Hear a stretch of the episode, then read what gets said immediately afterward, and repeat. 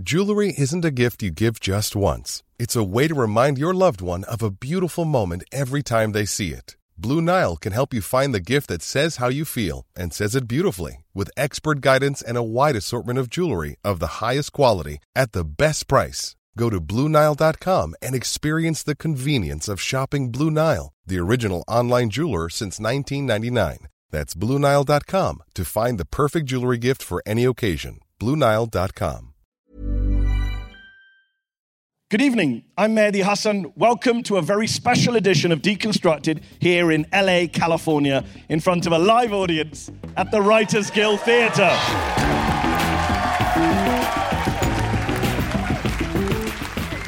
Today, we're talking about an issue of huge importance, literally of life and death, which in the past didn't get that much attention, but thankfully, recently, has been going up and up the political agenda. I'm talking, of course, about criminal justice reform, mass incarceration, police brutality, institutional racism, dealing with a prison system which locks up more people than any other country on earth that incarcerates black men at six times the rate as white men. And yes, impeachment and Iowa and Iran have dominated the news headlines in recent weeks, and the presidential election will undoubtedly occupy our attention for the rest of this year.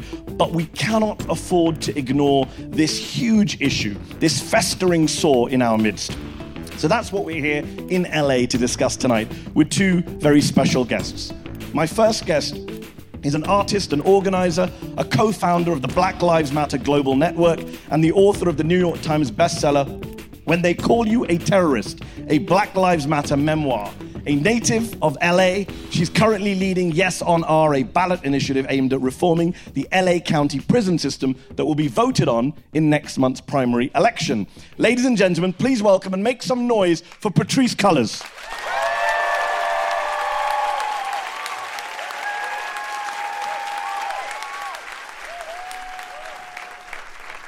My next guest really needs no introduction, but I'm going to try.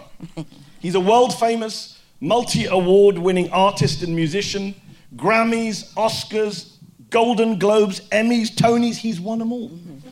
But he's also an activist, a philanthropist, a founder of Free America, a, a campaign to transform the US criminal justice system by trying to end mass incarceration. And one last thing he was also chosen by People magazine to be the sexiest man alive in November 2019. Ladies and gentlemen, please put your hands together for the legendary John Legend.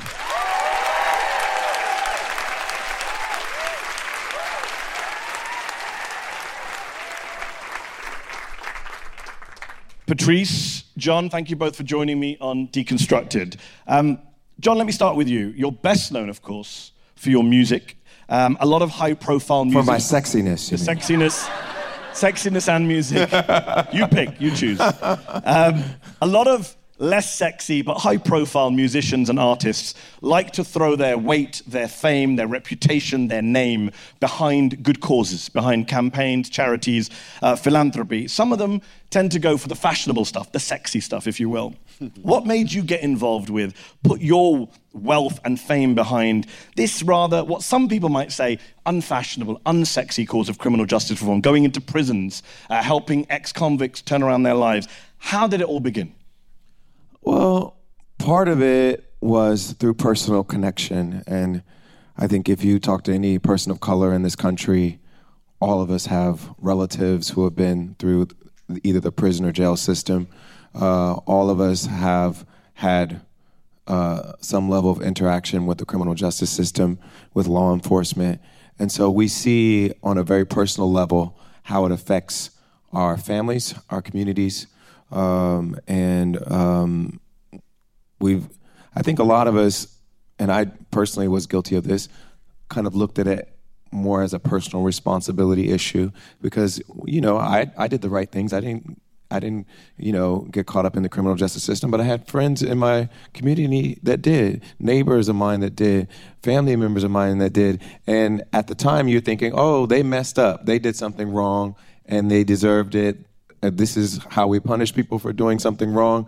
They deserve to go to prison for whatever the uh, allotted time is that's been legislated by our uh, by our, our, our, lawmakers. We assume that that's how things are just supposed to work. And uh, there's kind of a uh, almost a fatalism a, a, a, attached to that. Um, but when you realize that it doesn't have to be this way, then you start to think, well, how do we get here? Uh, how do we get off this path and change courses to have a more humane system. So I started reading. I started reading uh, Michelle Alexander's book, The New Jim Crow, and uh, Bryan Stevens' book, Just Mercy. I, I read other writers who talked about how we got to this place. I realized uh, after reading that we were the most incarcerated country in the world. I didn't know that. I didn't know that as I was, you know, just going through life being pretty politically engaged and pretty politically aware, uh, getting involved in, uh, you know, uh, Senate elections and presidential elections and endorsing candidates. I was going through to life. To be fair, a lot of Americans don't know yeah, this. I was going through life not knowing this. And I won an Oscar for Glory. We wrote this song for Selma. And Common and I got up on stage, and I had just been reading Michelle's book, and I got up there and said, uh, in honor of Dr. King and the struggle that he fought for and that so many people after him and before him had fought for, I wanted to talk about one of the critical civil rights issues of our time when it came to justice and equality and freedom in America, which was the fact that we've decimated so many communities and families due to locking so many people up in this country. And we do it way more than everybody else. We have like 3% of the world's population, but 25% of the world's prison population. So I got up on stage when I accepted the award for Glory and said, We live in the most incarcerated country in the world. And we need to do something about it. And folks who are marching with our song, we're with you. And so I organized my team around thinking about this issue and saying we need to do something about it. Let's engage. Let's listen. Let's learn. Let's talk to experts. Let's go to prisons and jails and talk to the folks who are there. Talk to folks who have come back home afterwards. Um, talk to all kinds of stakeholders and see what we can do to make a difference. And so we've started Free America and embarked on this journey of listening, learning about it. And I know it's not the most fashionable cause for um, celebrities. It's, it's, not the safest cause for celebrities because there are enemies um, that are pretty well organized, enemies of reform. But for me, it was personal and it was worth it to get involved in this issue because we want to see big change and we know how impactful it is. You say it's personal. If, if you don't mind me mentioning this, in 2015, you wrote very movingly about your mother mm-hmm. who was imprisoned and you talked about how drug addiction tore apart her life. And you said, uh, and I quote, My mother didn't need punishment, she needed help. Yeah, she was. Um, she never went to an actual prison, but she went to jail, and um, locally in, in our hometown. And this was all due to her uh, drug addiction problems at the time. This is when we were pretty young, and uh, my parents had recently gotten divorced, and she had gone into a depression after her mother died. And this caused her to kind of spiral into a place where she started using drugs to self medicate.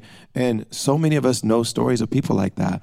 Um, so many of us have family members and friends that, that descend into that same place. Some of it's because they were prescribed painkillers by the, the doctor and then they became addicted to opiates. Whatever the reason is, this is a health issue. People need help, and we don't need to put them in jail or prison. Patrisse. Patrisse, how did you end up here uh, as this globally renowned organizer, activist? What led you to this point where you're campaigning against prison violence, against pr- police brutality, literally 24 7? I am.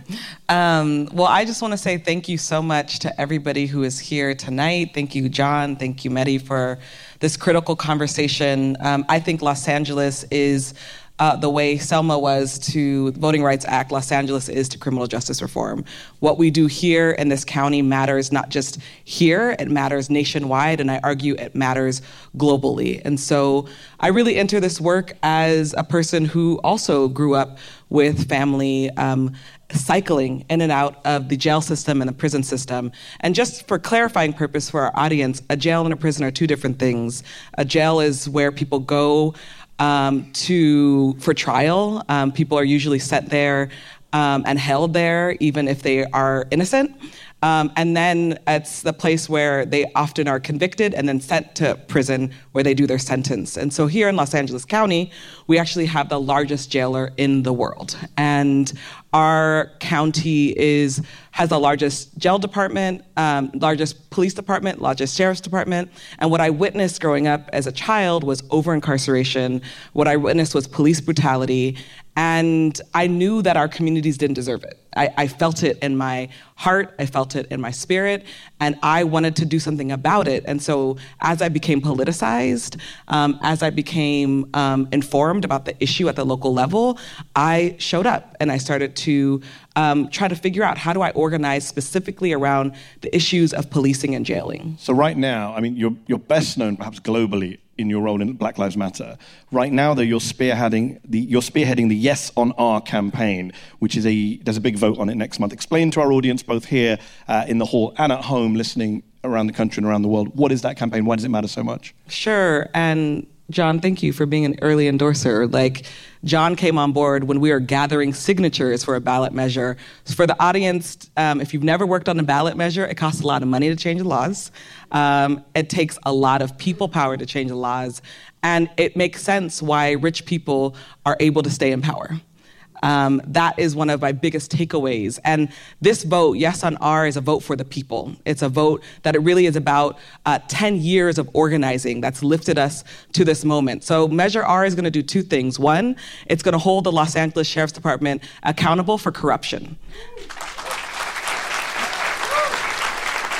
And number two, it's going to create a pathway for adequate mental health care in Los Angeles County.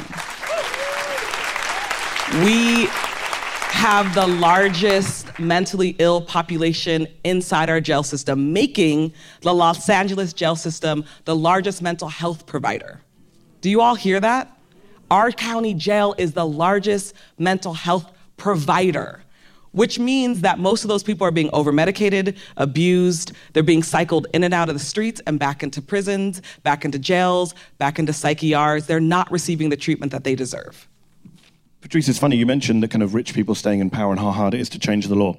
There's a poll done by the ACLU not too long ago, which found 91% of Americans want to see the criminal justice system fixed. 71% of Americans, including 52% of Trump supporters, bless them, say it is important to reduce the prison population in this country. Two out of three Americans agree that black people are treated unfairly by the criminal justice system. So you have all this public opinion in favor of change reform, and yet it's taken so long to get to a point where we're actually having these ballot initiatives, measures, changing of law at the federal level? Absolutely. Well, first of all, incarceration is a failed experiment. We have to remember this is an experiment. This has not always been the case in our country or in the world. And so, what we've seen over the last 30 years is a growth in the prison population, a growth in the jail population. And now, what you're seeing is people saying this isn't solving crime. This isn't keeping us more safe. In fact, people are coming home from jails and prisons, and their families are completely um, upended. There's so much chaos. And so, what, we, what people are yearning for in this country is a new way of relating to each other, a new way of being together. And criminal just, the current criminal justice system tears our families apart. John, you've been involved in some actual successful state led efforts, local efforts to turn things around. For example, you were involved in Louisiana in getting Amendment 2 passed, which got rid of anti black Jim Crow uh, jury laws. You backed Amendment 4 in Florida, which restored, or tried to restore, uh, voting rights to former felons. The Republicans are trying to stop that from happening. Yeah. What was your message when you were fighting those campaigns? How did you think, you know what, what's the best way to cut through to the average voter? When I say the average voter, I mean the white voter. Well, it's it's well, it's amazing. It's amazing what happened in Florida. It's such a hopeful story because it makes you feel like we can do a, lot of major things together if we come together. And what happened is uh, the Florida Rights Restoration Coalition um, led by this wonderful man named Desmond Meade. Meade yeah. He uh, he had been in prison for quite a long time, uh, but he came out ready to lead. He came out, um, you know, ready to go to law school. All these all these other things, but. Uh, as he found out, and as everyone that finds out that comes out of prison, particularly with felony convictions, society throws up all these additional barriers uh, to you reintegrating. When you know if we were doing what was most sensible and most just and most uh, um, cost effective, we would all want everybody that came out of prison to never have to go back. Uh, we would all want that to be a high priority, but we do things that are backwards when it comes to that. We make it harder for them to get housing, we make it harder for them to get a job, and we make it harder for them to vote. And so, one of the issues that he decided to focus on was let's restore the right to vote for all these folks who had felony convictions in Florida. Florida was one of only three states in America where a lifetime ban was in place on, on folks who had felony convictions uh, being able to vote. So the only way they would get to vote was they had to affirmative, affirmatively uh, um, petition the governor uh, to relax this ban. So individually, they'd have to do that, and it almost never happened. So you had over a million people in Florida who could not vote, and the threshold to pass a ballot initiative in Florida is 60%. So just think of how evenly divided Florida always is. Yeah. You know, we're always waiting, you know, on election night uh, to see who wins those electoral votes. And, you know, it's come down to 500 votes when Al Gore lost. Uh, you know, so you've seen how evenly divided that state is and how frustrating Florida politics can be. But they were able to, in a bipartisan coalition, go to the people of Florida and say, these folks deserve redemption. They deserve a second chance. They deserve to get reintegrated back into society by voting. Yeah. And it passed with over 60%. Even Republicans came out. Even Republicans voted for it because in that same election, the Republicans won the Senate and they won the gubernatorial election. So folks were uh, voting for it that were voting for Republicans. But then you have this problem where they won the gubernatorial race. Mm-hmm. The governor is now trying has done everything he can to stop yes. this referendum, this ballot from being implemented. Yes. When you look at Florida, there's pushback. Um, when you look at, for example, the the cash bail system mm-hmm. in this country, which is such an outrage, anti-poor, anti-black, discriminatory. Two out of three people in U.S. county jails are there pre-trial, mm-hmm. pre any kind of courtroom conviction. Astonishing statistic. And yet in New York, you have a bail reform law which passes comes into effect, is immediately attacked.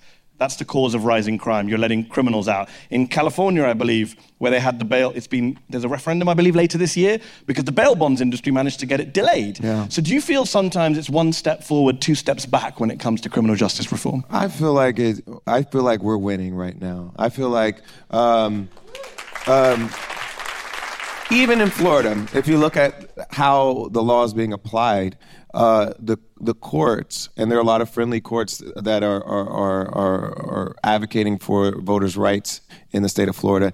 They're able to say you've served the body of your sentence uh, the and, and some of these fines and fees are extraneous to your actual sentence, and so we're able to certify that you're eligible to vote. So there are a lot of people that won't even be excluded uh, because of this new uh, fines and fees regulation because uh, the, the, the, they can get a court to tell them uh, that that's not part of their proper sentence because you can see how you could add all kinds of fees and things on top of things that aren't really in the body of someone's sentence, and they've served their time and they should be allowed to vote. So we're we're dealing with it. We're helping to raise money to advocate on behalf of folks who are affected by the law. And I think we took several steps forward and maybe a step or two back. But I think overall it's been a net positive. Uh, a lot of people will have their voting rights restored and will be able to vote in this year's election in Florida. And what happens in New York and what happens all around the country, there are folks who have an investment in the status quo. Sometimes it's the police unions, sometimes it's the bail bondsmen, sometimes it's some of these prosecutor associations. And they all like the status quo where we punish more, we give uh, police all the power with very little accountability. They, they want that system to be the system that rules the day. But folks are, are coming out, uh, legislators, who um, who are being bold and saying we need to be smarter on crime and not tougher on crime, and they're not letting fear uh, stop them from, from from doing what's right.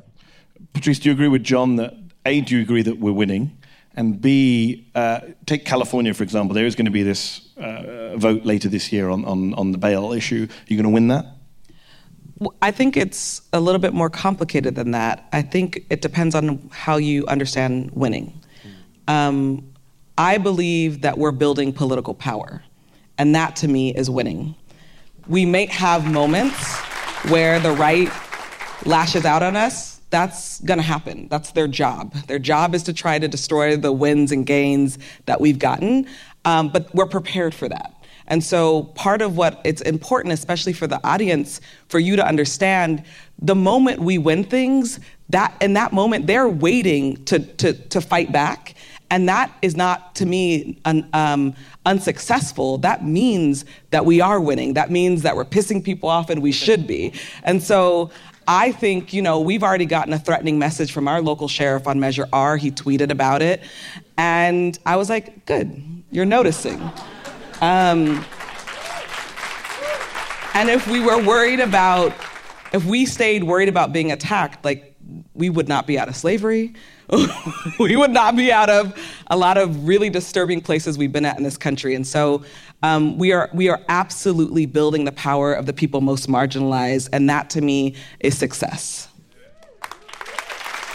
Just you mentioned, you mentioned slavery, and I'm reminded John, you mentioned your speech as well at the Oscars. In that speech, uh, you said there are more black men under correctional control today than there were under slavery in 1850, which is an astonishing, shocking statistic. Yeah. What was the reaction to that from your fellow artists, people who you are saying you were digging into this and reading about it and you know reading uh, uh, the new Jim Crow? What was the reaction when you say something like that on the I'll Oscar never forget stage? My manager's mother, uh, she she's an older white lady in Philadelphia, and she's a liberal woman, and she, you know, uh, she was just astonished that I said what I said on stage. I was like, "What is John smoking?" Like, uh, she's like, uh, "I can't believe uh, he said these stats. That can't be true." And I think a lot of Americans just really didn't know it was true, and um, and I I took a little bit of heat for saying it but I felt vindicated because I knew I was telling the truth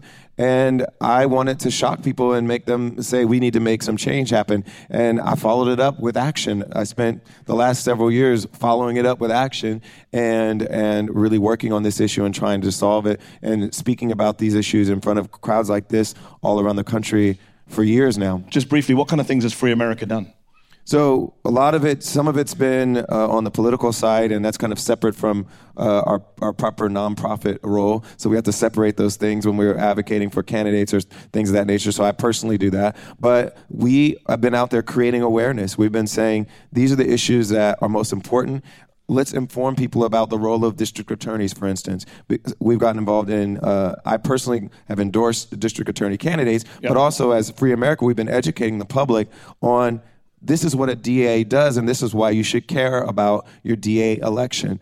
Because a lot of people aren't aware of the fact that so many of the the sentencing decisions, the uh, choice of what to charge, the choice of what kind of bail to pursue, all these decisions are made by unaccountable prosecutors. So uh, they're unaccountable because we don't hold them accountable. Yeah. And if we do, if we pay attention, we we vote and we uh, and we create demand for more progressive prosecutors. We get them, and we and I personally endorse people like Kim Foxx in Chicago, Larry Krasner in Philadelphia, all of whom are making uh, real changes yeah. to, to, to, to, change the way the policies work in, in those cities. So I want to come back and talk about this in a moment about the progressive prosecutors, about the importance of elections and politics. We've got a big election coming up nationally in November. Before I do, Patrisse, John mentioned like, you know, nice liberal white lady says those statistics can't be true.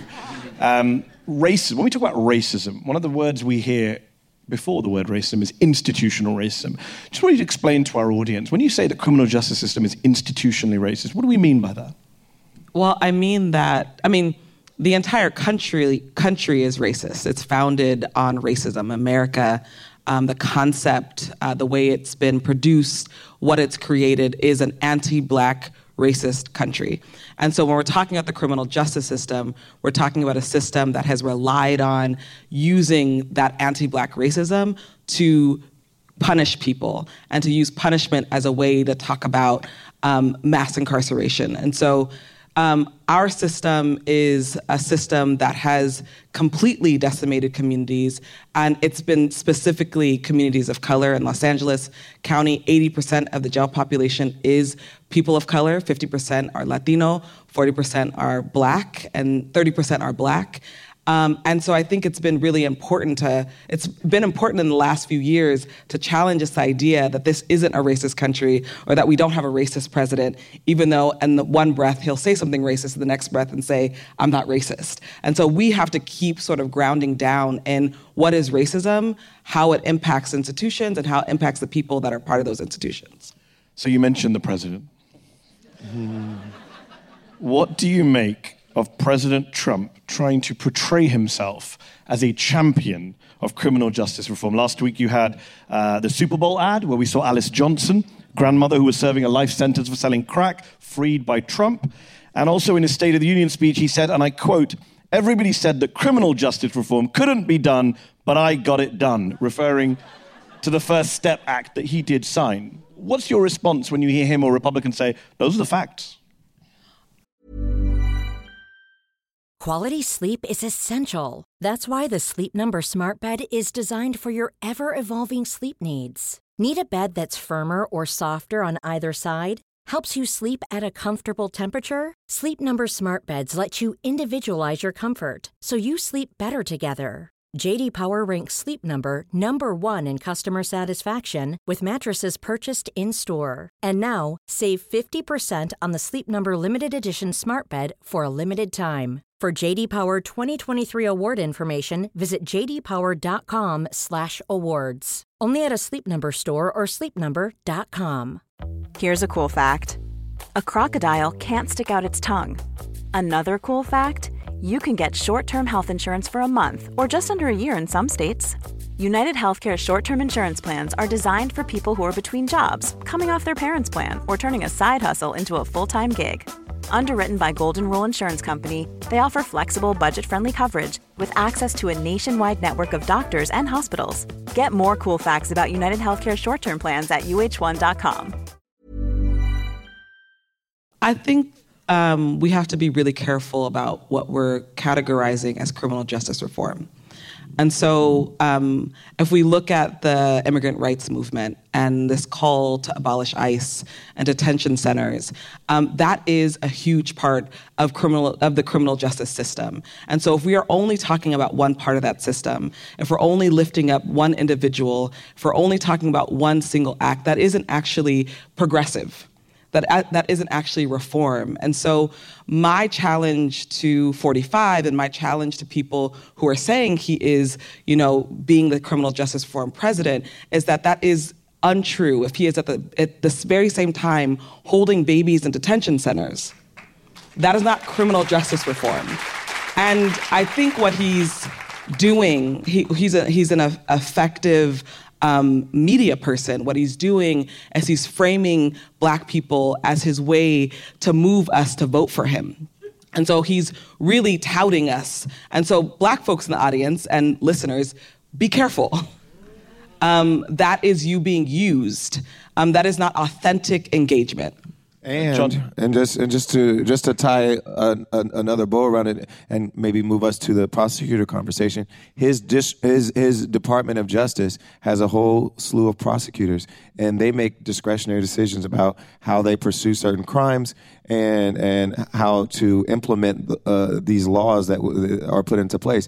They are even advocating for people who were freed by the First Step Act to get back in prison. To get back in prison. Yeah. So their their Bill Barr is an extremely punitive very far right attorney general. So, so when so when he's implementing policy, he's he's not only uh, not only undermining the law, he's making it worse than it was uh, prior. You know, the status yeah. quo is so, worse than the status quo. So listening to you, John, can I assume that when you say all this stuff, you disagree with Kim Kardashian West, who has praised Donald Trump for his, quote, passion on criminal justice reform and says it was really remarkable to see how committed he is to all of this. I think he has a passion for uh, self aggrandizement. I think he has a passion for uh, trying to cheaply win black votes. Um, I think he has a passion for doing whatever helps Donald Trump. Uh, I think he has no passion for actual justice. And he has a passion for. He has a passion for undermining the FBI if they're investigating him as well. Um, I think all of his motivations are selfish and self-serving, and he has no concern for the ordinary lives of, of ordinary folks. He also has a passion. This week, you saw, he has a passion for the death penalty. So this week, the week after he said he was a criminal justice reformer, he comes out at the White House and says he wants to bring in the death penalty Yes. for drug dealers He supports and copy what the China. Philippi- he, he supports what the Filipino president is doing there, and uh, and other other uh, oppressive regimes around the world are doing. He believes we should be more punitive, more uh, uh, more uh, destructive. Which is so scary because The. Intercept, my colleagues uh, Liliana Segura and Jordan Smith uh, did an amazing series, which I urge you all to check out, Counting the Condemned, where they, where they put together basically a database of everyone who was sentenced to death since 1976. And one of the interesting statistics is in recent years, it's gone down, the number of people sentenced to death. And there's this worry now, again, that one step forward, two steps back. With this president and with this party, are we going to see now a new urge for the death penalty? Well, that's why this is a critical conversation around district attorneys. Are we ready to go there? Yes, let's go, let's go there. Um, raise your hand if you know what your, your district attorney does. Less, less than half the crowd? Less than half, but probably better than it used to be five years ago, because I would swear to you, five years ago, no one would know. I didn't know what our district attorney did. I only know from watching Good Wife. I'll be honest. I'm British. That's my excuse. the, the district attorney seat is probably the most powerful seat in your county. It's the person who can tell you if you're going to spend no time in jail, more time in jail, the rest of your life in jail, get the death penalty. And so, my big thing when 2016 happened, I was like, you know what? I'm, I'm not really trying to mess with 45, but what I can do is be home and change the system at home. And what I've encouraged people wherever I go is look at your local system. If we have a strong county, that means we have a strong state, that means we have a strong nation. And if we're living in the resistant state, supposedly, then that we have to force our counties in this resistant state to also be resistance counties. So the district attorney uh, that we have right now, DA Jackie Lacey, boo. I didn't even have to prompt you. That means we've done a good job for the last two years. Um, has has sent most has sent the largest number of people to death than any other county in the country. She claims that she is for um, uh, people with mental illness, but she has uh, refused to create a true department that's really helping people with mental illness. Um, she was against Prop 47 against Prop 57, all propositions that were for criminal justice reform, and she's ultimately turned her back against the community. And so we're calling for a new district attorney, and we're lucky in Los Angeles because we actually have two other people who are running against her. So, so on that note, um, John, let me bring you into this conversation. You're backing. You held an event with him last week, I believe. Yeah. George uh, Gascon, who's That's running. correct. Who is running? He's a former San Francisco DA, Yes. former police officer.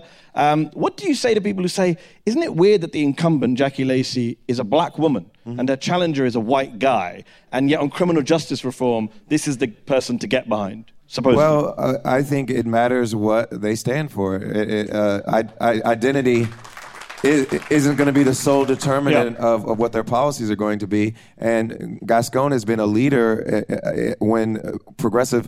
Uh, district attorneys, progressive prosecutors. We we had a convening of them in New York uh, years ago when we first started our campaign, and we could fit them all in a little uh, a little table at, at the Soho House in a little little side room at the Soho House in New York when we met with him, and he was one of the leaders of that group. And as we've started to help get more elected over the years, we've seen those ranks grow. But he's been a leader uh, uh, before a lot of other people were, and he was doing this in San Francisco and helping lead what happened in California as well through the work he was doing.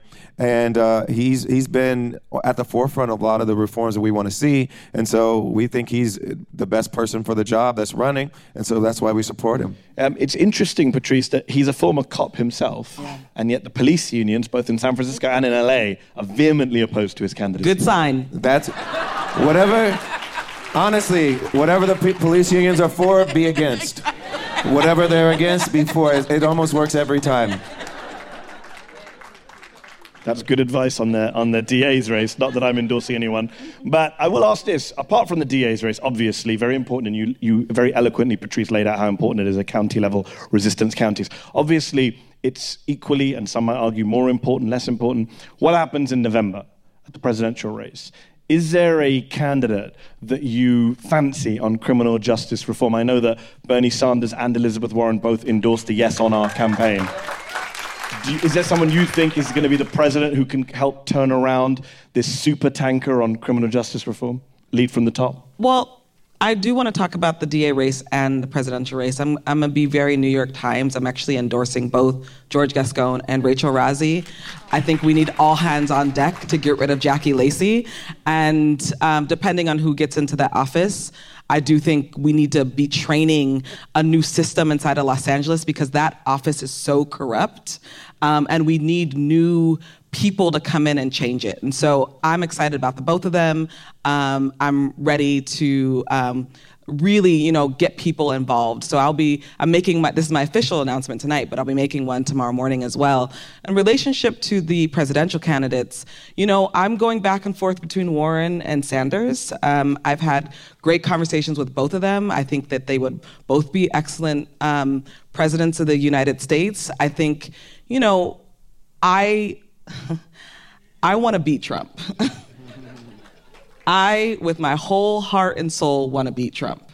And so I also want to beat Biden. I just want to be really clear with this audience. I mean, I think that's almost done.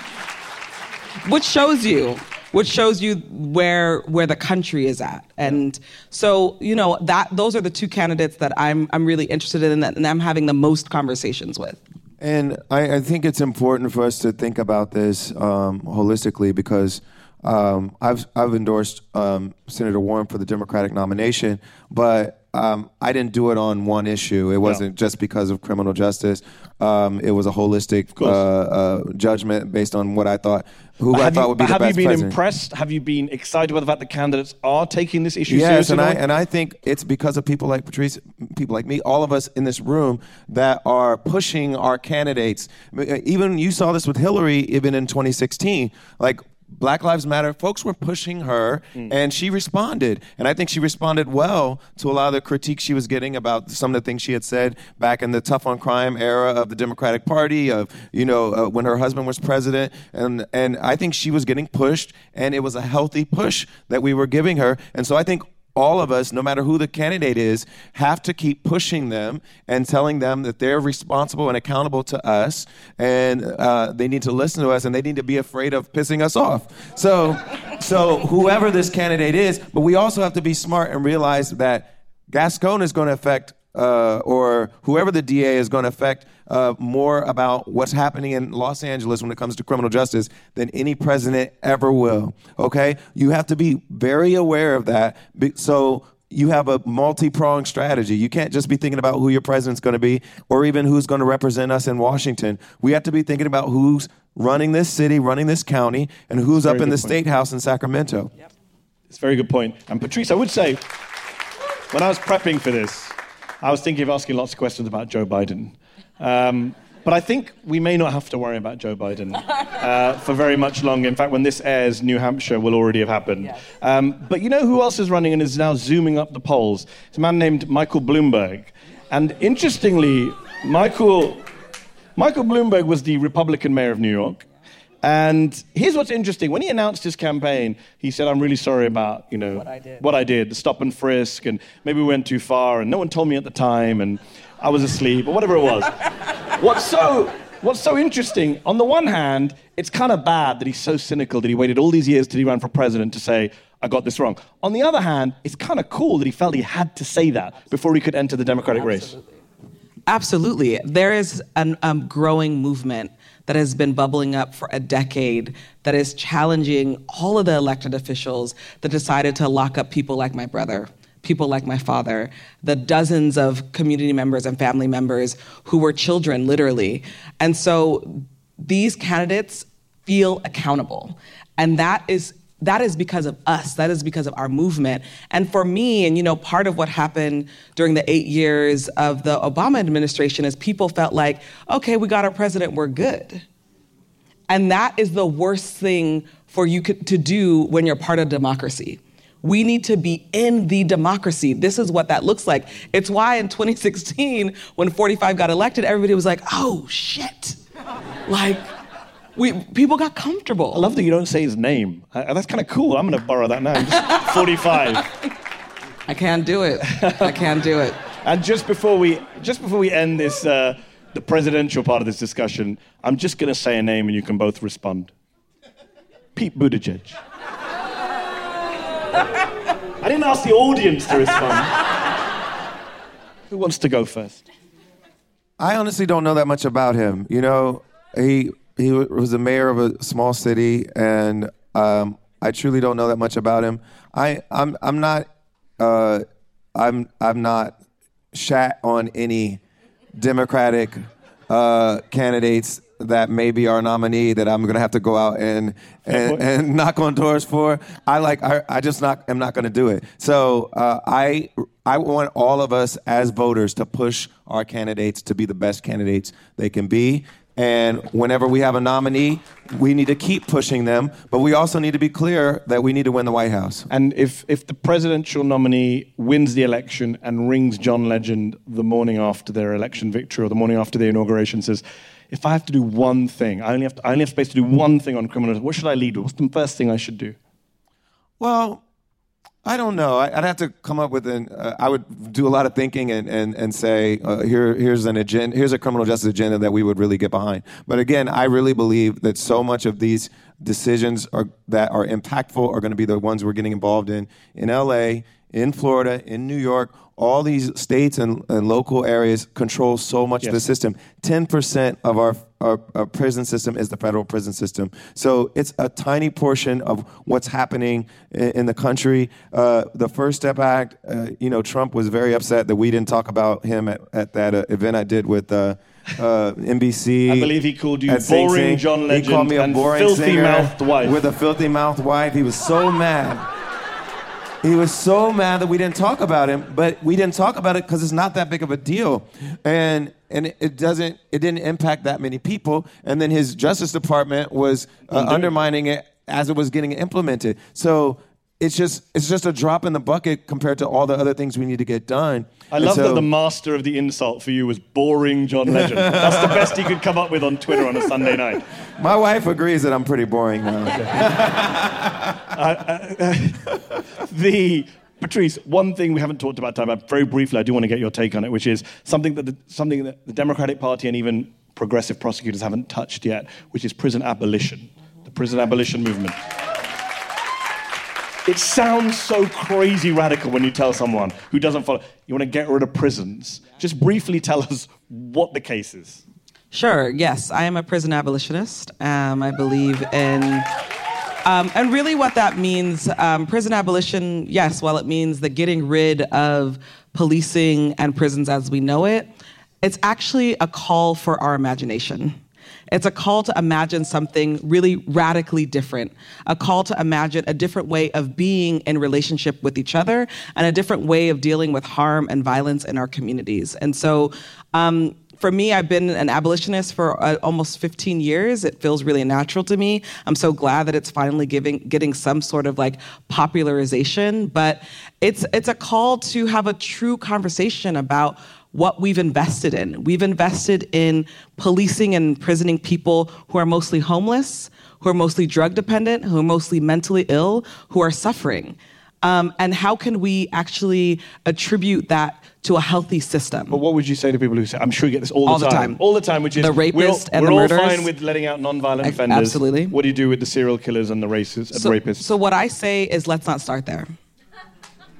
It's actually not, uh, it's actually a right-wing um, conversation to start there because we can have that conversation. Oh, with the majority. Yes, let's start with the 80% of people who are locked up in our jails and prison who actually deserve health, dignity, and humanity. And, and, and then, no abolitionist is saying release the 1.8 million people out of jails and prisons today. That's not what's being said. What's being said is let's actually reinvest our dollars, our resources, and our spirits to something different. Absolutely. And I, I want to And we have just accepted the status quo for so long. It just feels like it's it's the natural order. Like we just assume everything that someone does wrong means they should go to a prison or jail. Why is that the only solution we have to anything? Why is that it's just like it's it's just like our gun issue. Everyone's like, "Oh, we just need more guns because other people have guns." It's like it's You just this destructive cycle. You had We that keep- quite interesting intervention back in September when Felicity Huffman from Desperate Housewives was sent Yeah. to prison for the college admission scandal. Yeah. And a lot of people were like, what about all these black women who go to prison for longer? And you said, I said none of them should be going to prison or jail. Like no, n- Level neither- down, Yeah, level, level down, up. not level up. And my point was, we. It's a failure of imagination that we think prisons and jails are the only solutions we have to these issues. And most of these issues are due to poverty, mental health, drug addiction, all issues that can be addressed in other ways.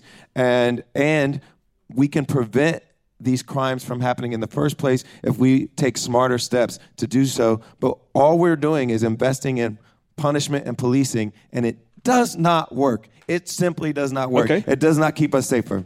before we finish, and that's a great way to round up our discussion, I just want to ask one thing more. Uh, one of the reasons I admire both of you so much, and I'm delighted to have you on the show today, is that you both take a very global perspective when it comes to criminal justice reform issues, issues of discrimination, issues of basic human rights. Uh, John, you're one of the few celebrities, actual A-listers, if you don't mind me calling you that, who has linked the fight for human rights, civil liberties, the fight against detention, mass incarceration here at home to what's been going on in the occupied Palestinian territories.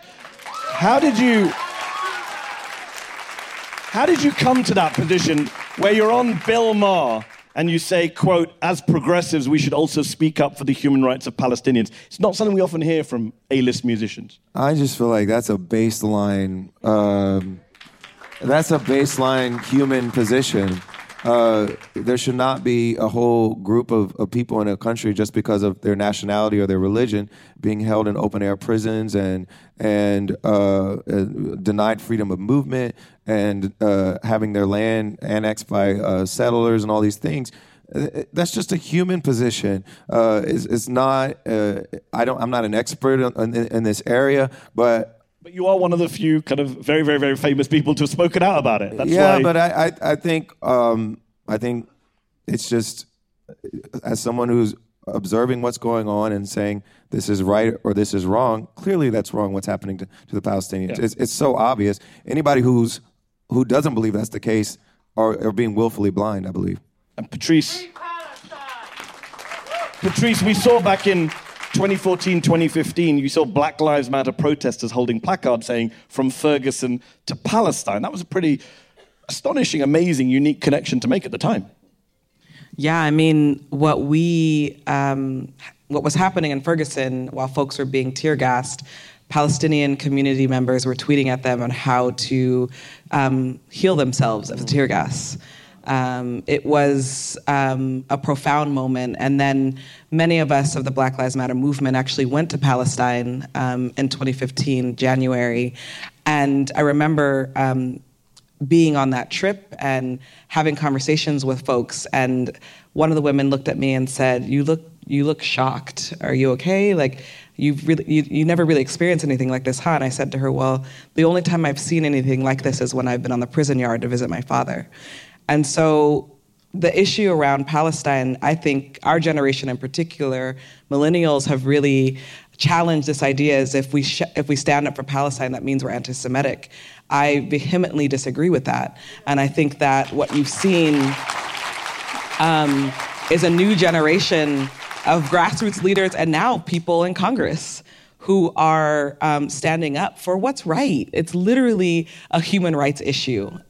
Okay. And last, last question to both of you from me. Five years from now, ten years from now, what does the criminal justice reform movement that you both have been working so hard in, what does it look like? And is there a point where you declare victory?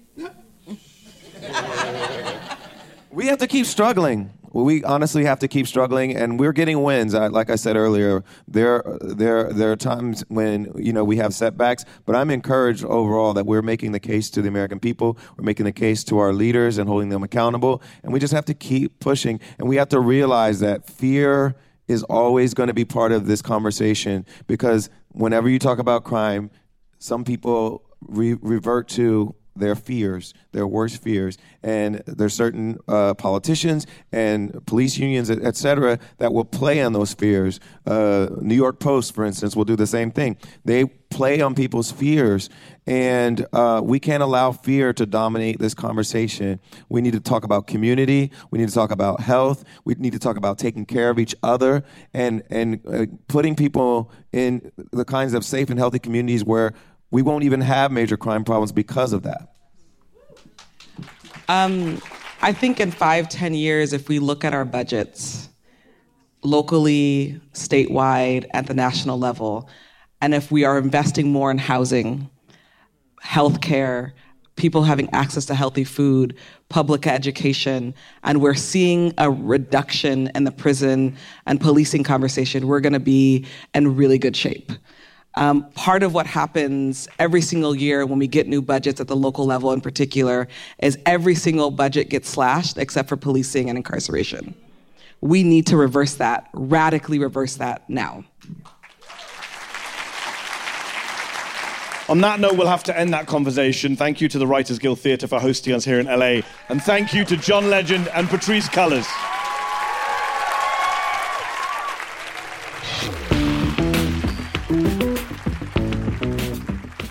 And that's our show. Deconstructed is a production of First Look Media and The Intercept. Our producer is Zach Young. The show was mixed by Brian Pugh. William Stanton was our recording engineer. Our theme music was composed by Bart Warshaw. Betsy Reed is The Intercept's editor in chief, and I'm Mehdi Hasan. You can follow me on Twitter at Mehdi R. Hasan. If you haven't already, please do subscribe to the show so you can hear it every week. Go to theintercept.com forward slash deconstructed to subscribe from your podcast platform of choice iPhone, Android, whatever. If you're subscribed already, please do leave us a rating or review. It helps new people find the show. And if you want to give us feedback, email us at podcasts at theintercept.com. Thanks so much. See you next week.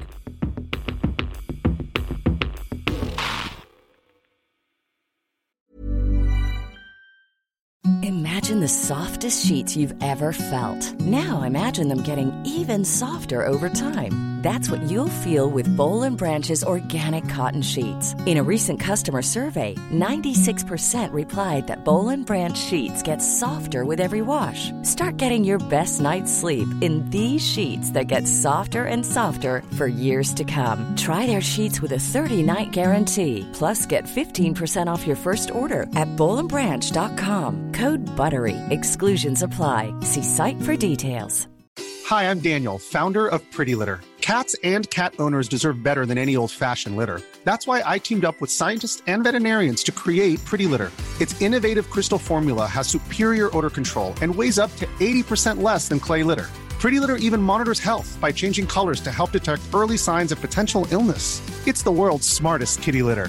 Go to prettylitter.com and use code ACAST for 20% off your first order and a free cat toy. Terms and conditions apply. See site for details. Planning for your next trip?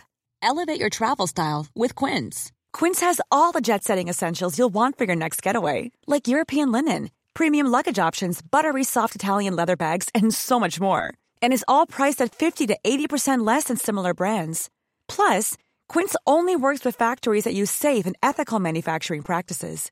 Pack your bags with high-quality essentials you'll be wearing for vacations to come with Quince. Go to quince.com slash pack for free shipping and 365-day returns.